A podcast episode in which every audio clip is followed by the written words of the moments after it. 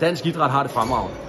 Medlemmerne stryger til, og de frivillige, de løfter en større og større og stadig større indsats. Det kan man kun være glad for som kulturminister.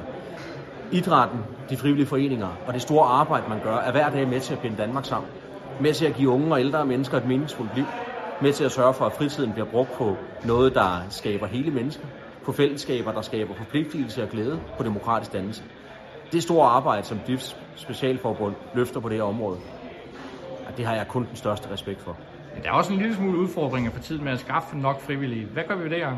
Vi sørger for, at de benspænd, der er opstået i lovgivningen, i forhold til GDPR-regler, i forhold til byråkratisk bøvl, i forhold til det at omdanne cigarkassen i en forening til en bankkonto, at det bliver taget alvorligt af regeringen.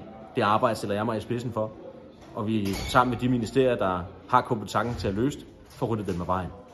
Og så skal vi anerkende frivillighed. Vi skal anerkende, hvad det vil sige at gøre noget for andre mennesker, og hvad det betyder for det menneske, der rent faktisk gør det.